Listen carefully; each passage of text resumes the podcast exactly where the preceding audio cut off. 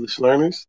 Today we have someone all the way from Sao Paulo, Brazil, and she is not only an accomplished English learner, but at a very young age, she is also an English teacher. Welcome, Victoria. How are you? Hello. Thank you so much. I'm good. And how about you? I'm great. Could you please introduce yourself for our audience? Sure. So my name is Victoria. I live in Sao Paulo, as you have already mentioned. I am nineteen years old, and I think I am the youngest English teacher that I, I have met throughout my life. Um, I am studying in college, science and technology, and I give English classes. Yeah, that's basically it. What else should I say about myself? That's good. That's good. That's great. Uh, I'd like to get right into it. So, your experience with English.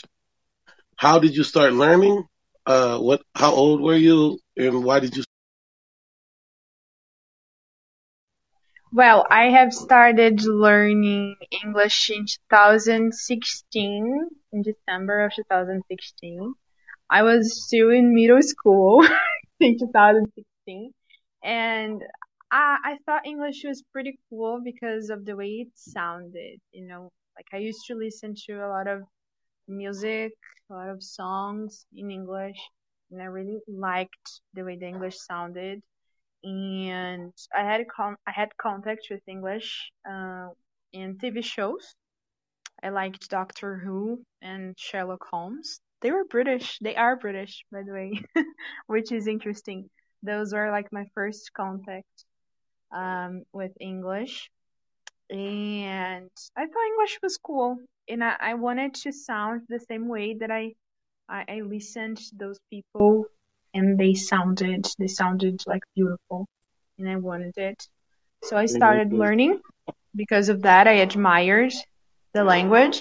And of course, after a certain time, I, I found out more reasons to keep going.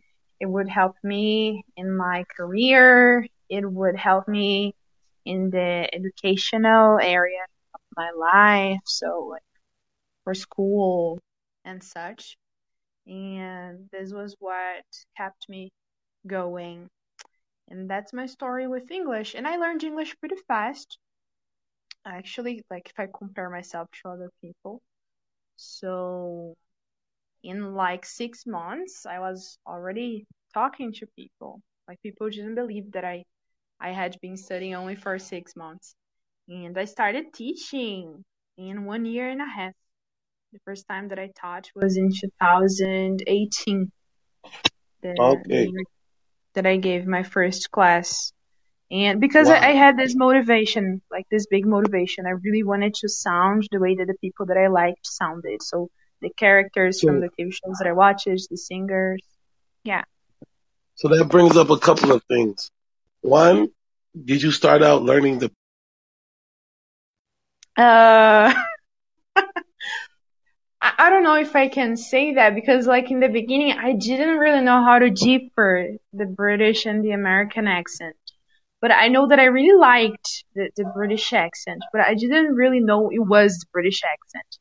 And we have, like, a big variety of content on internet, on YouTube, and websites with the American accent. So I had this contact with English, like, in T V shows and, and songs because I really liked Ed Sheeran, for example.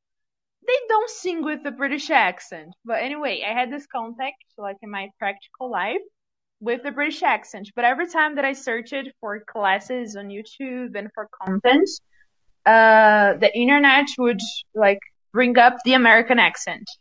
So I think mm. I, I started kind of mixed, you know.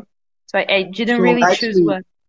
When you, when you search, you actually have to say British English. If you want to bring up British English. Yes, you need yes. To search and I British didn't English really know on, that there was like such a difference. So yeah. I would search like only for English and like just like just like accent. Just like a lot of people find out they have to search Brazilian Portuguese or Portuguese from Portugal when they when they search things, you know. Yeah. Um, because a mixture comes up, but usually it's, it's Brazilian Portuguese that comes up, right? Yes. So you kind of have to be specific when there are clear accents that you're searching for. Um, I've never seen somebody actually search for Australian English, but I suppose you could do that too. Yeah. Me. And the second thing, the second thing that brought up, so only a year and a half after you started learning English, you started teaching. Yeah. How old were you? sixteen. Yes. Wow. Like there was this project here, like it, it doesn't happen anymore because of the new government kind of changed some stuff. But there was a project that used to open the schools like on the weekend for the community kids to have activities, to play sports and games, board games, and like activities, fun activities in general.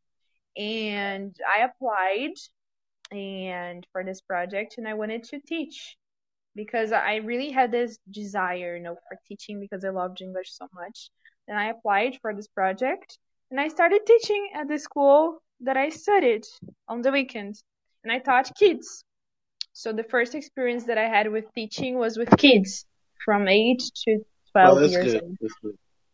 I think that, it's good that was to, pretty to cool. start with kids.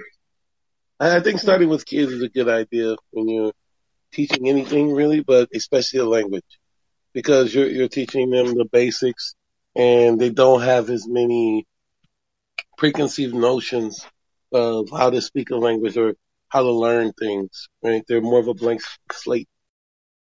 Yes, and that's awesome. That's awesome. And like another thing about kids that I like when I'm teaching is that they don't ask so many questions, like when it comes to grammar, for example. Like an adult will super ask, like, why is that this way? Why do I have to put that here? Why does it work that way?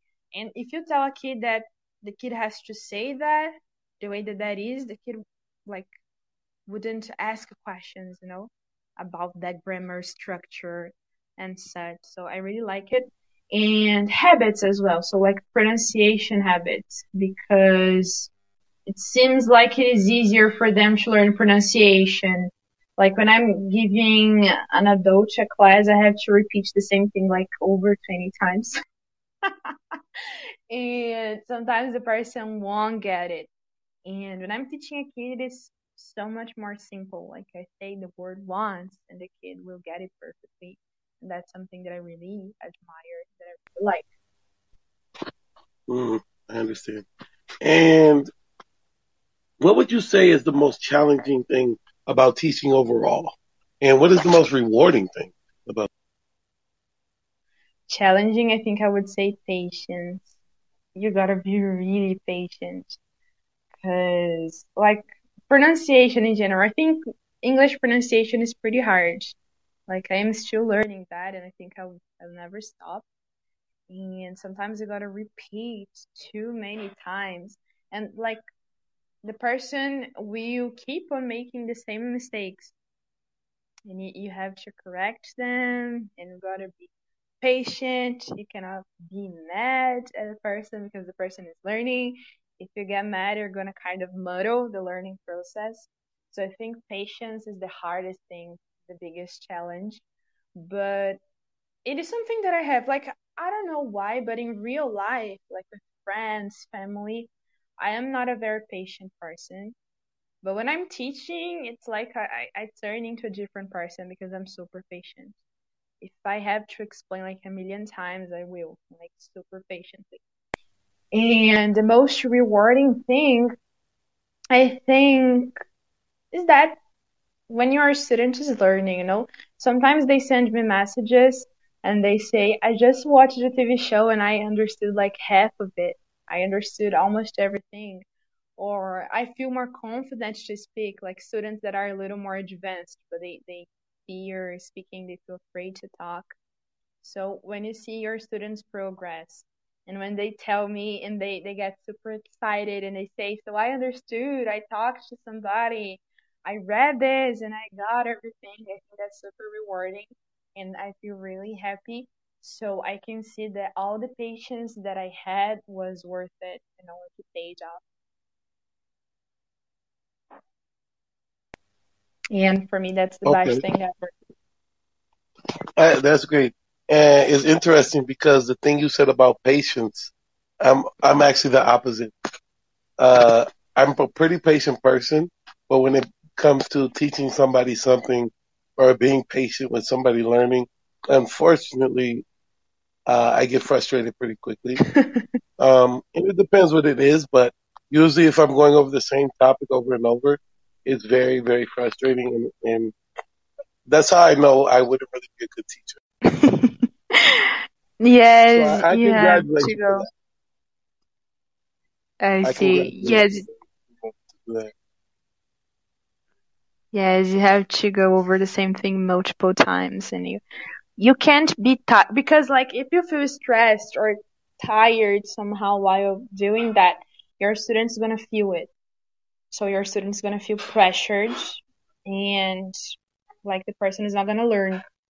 And that's a, that's a thing that I think it is something different that I have, you know. I I try to be very careful with the relationship that I'm building with my students, because some teachers, they are really like teachers. They're very serious. They aren't gonna talk much or talk about personal stuff. They are not gonna laugh with their students. So they kind of create an, an environment of like pressure, and I I think that's why a lot of people, they take a long time to start speaking and start feeling comfortable to use their English, because they feel pressured. And it is something that I see that is the opposite with my students. They learn pretty fast because they don't feel pressured by me. They feel very comfortable in our classes. They talk a lot about their personal lives. When they find something difficult, difficult, when they, I don't know, they want to vent about something that made them sad during their learning process, they're going to say it. And they're not going to be afraid of me, because they see me overall as a friend, you know. And I think that's something very precious that I have with my students, and it helps them a lot to learn fast and with quality as well. Great. So when you're teaching, um, or the, I should say the students that you're teaching, do they usually uh, start out as beginners with you, or do you start with them intermediate, in, or do you go all the way through? What has been your experience on most of the people you teach? And also, who has been your longest lasting student? For example, who did you teach the longest? Oh, okay. Um, so actually my first three students, because I started teaching um, in two thousand eighteen, that project, but I really started like giving private classes and charging for it, not as a project, not as a, a, a volunteer. Um, this year in twenty twenty-one. And so my first student was in February, and it was an intermediate student.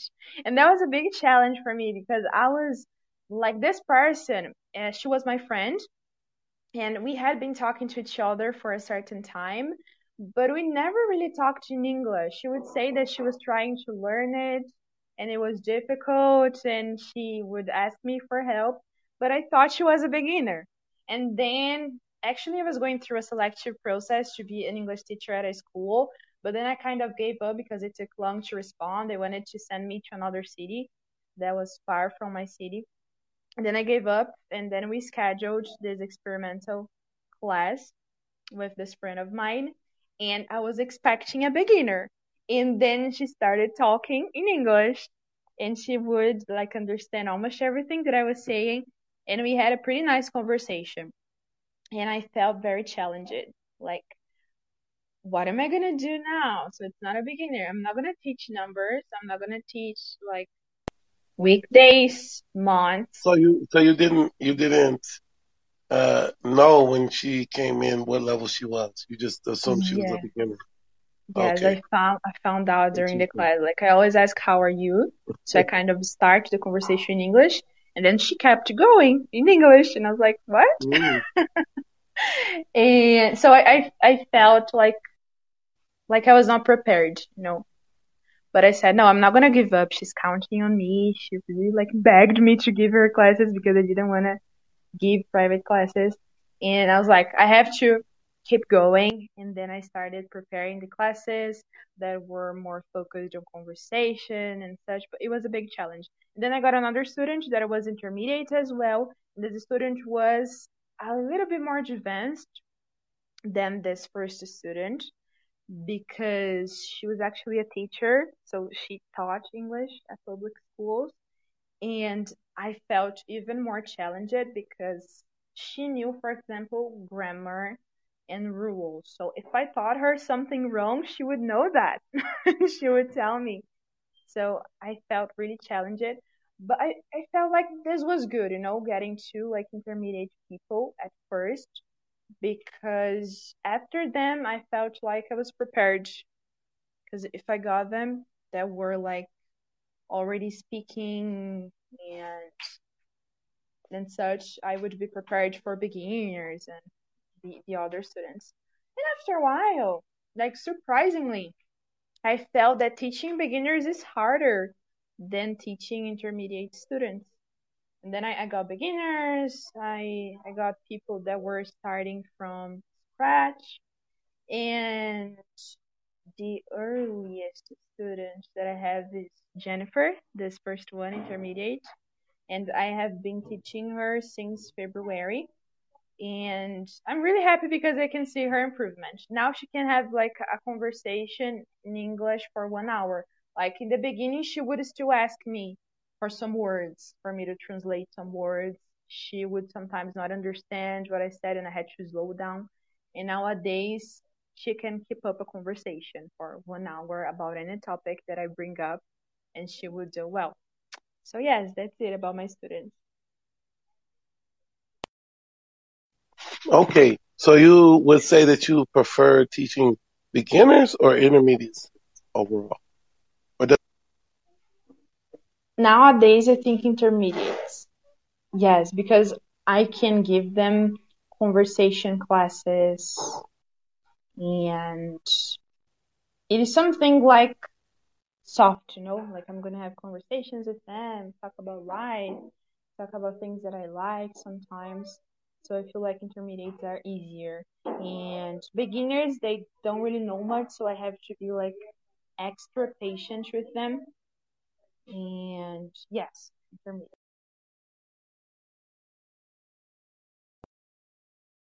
Okay, that makes sense. And would you, uh, there's a saying in English, uh, when you teach, you also learn. Would you say that teaching has taught you things in English and just overall? Yes, yes, for sure. Um, in English, because like those first students, they really challenged me.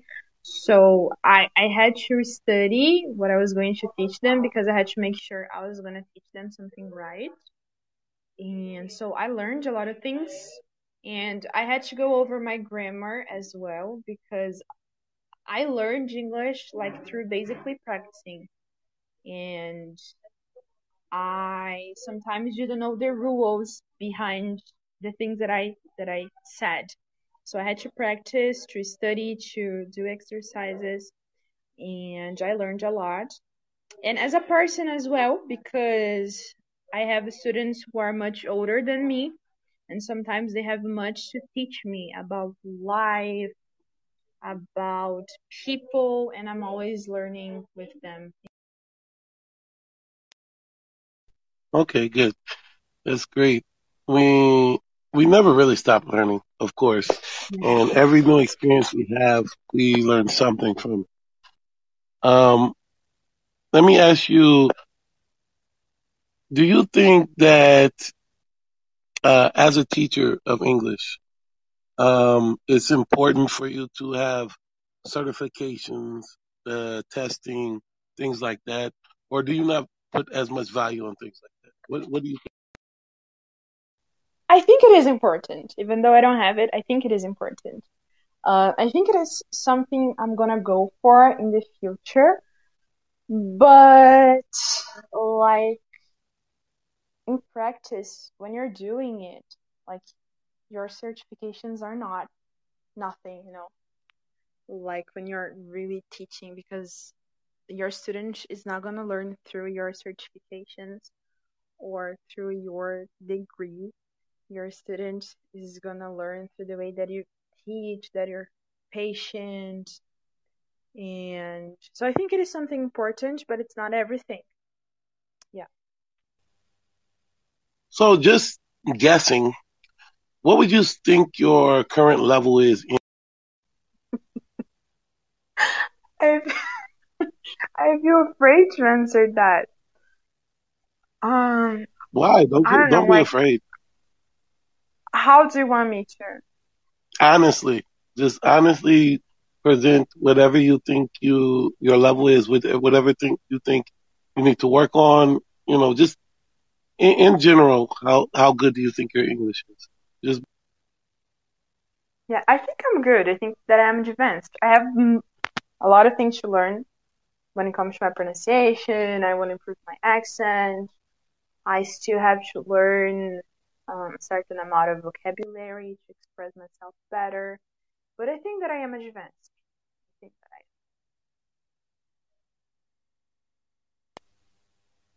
I am. Okay, I, I agree. I definitely think you're advanced as well. And I don't think there are that many people who are advanced in English in Brazil, but many places. Um, but do you have anybody around you who is at what I would call a, or what people would call a high level of English, or a very conversational level of English that you can practice with or just talk with for fun? Okay. Oh, no, I don't have anybody. I only met one girl, like, at school, during high school, in the last year of high school, that spoke English fluently. She was the only person that I met. Here in Brazil, not a lot of people speak English and fluently. That's very rare to find. So, no, I don't have anybody currently, like, close to me who I can practice with. Okay. So would you say most of your contact with English is online? Other than Yeah. Totally, totally. Online. I don't have anybody to practice in person. It's totally online thing. Okay. With that in mind, would you ever think about living or moving to an English speaking country for an extended period of time? Maybe not forever, but a couple years or Yes, for a certain period of time, I would, to improve my English, maybe an exchange or something. Not permanently, but yes. Yes, I think about that, like going to the United States, I don't know. I, I think about that in the future. I think that's going to be good for me. And not only to improve the language, but I think to improve myself as a person as well. You know? So get to know different people, a different culture. I think that's a very valid experience. And What what countries have you considered or would you consider going to?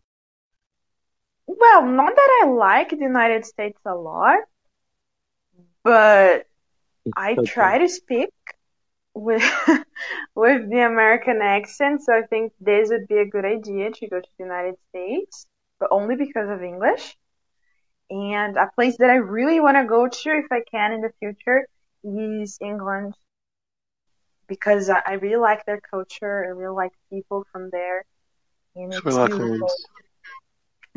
yes, they're. I, I don't. I don't think you'll meet Sherlock Holmes, but maybe you can. yeah. So I really want to go there. Okay. And yes, those two places.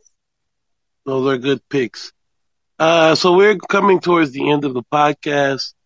Uh, one question that I always ask everybody before they leave is, what are your ultimate goals with English? Where do you see English taking you in the future? Well, I think some somehow I've, well, my, my goal, my it's a, a little bit of a crazy goal, but I really want to sound better in English, like close to, a native, to what a native speaker sounds. And I... I want to teach a lot of people. I'm currently teaching I think, fifteen students. So I, I want to impact people's lives. You know, I want to help them. I have students that I teach for free as well. So I want to help people to improve their lives through English. And yeah, I think that's yeah. it. I want to make difference with English in people's lives. Wow, that sounds great. Uh, I really admire that. And it sounds like you are helping a lot of people through your knowledge of the English language. And I, I think it's wonderful that you have students that you teach for free as well. Um, so that's all for today. Uh, that's the end of our podcast. Uh, Victoria, if you would like to shout out any social media or any projects you're working on, uh, if you have a website, anything like that, don't, don't feel free to have shameless plugs to increase your student base, to get new students. It's fine. Oh, okay. Thank you. Well, I have an Instagram account. It is victoria dot f dot neri with a Y in the end. And I have also my, my English um, Instagram profile that is on my bio. So if you guys want to check, that's going to be awesome. And thank you so much for inviting me, Preston. I feel flattered. And that was such a good conversation, and I really love English, and I love everything that I, I got through English. So nowadays I have friends because of that on the internet, virtual friends that I really admire, that I really like because of English. And it's like I can see a whole new world because of English. So I'm mm-hmm. I'm really happy, and I, I hope I can make people happy as well through English and help. Thank you so much. Of course, and thank you for coming on. Uh, very, very special thank you. Oh, okay. um, because I, I know that you're going to help a lot of people in English, and I know during this conversation you probably gave some great advice and stories about English to keep people motivated. So that's it for today's podcast. We'll see you next time. Until then, take care. Bye. Victoria. Yeah. You want, you Jesus, want... I felt so nervous. And my family was so loud.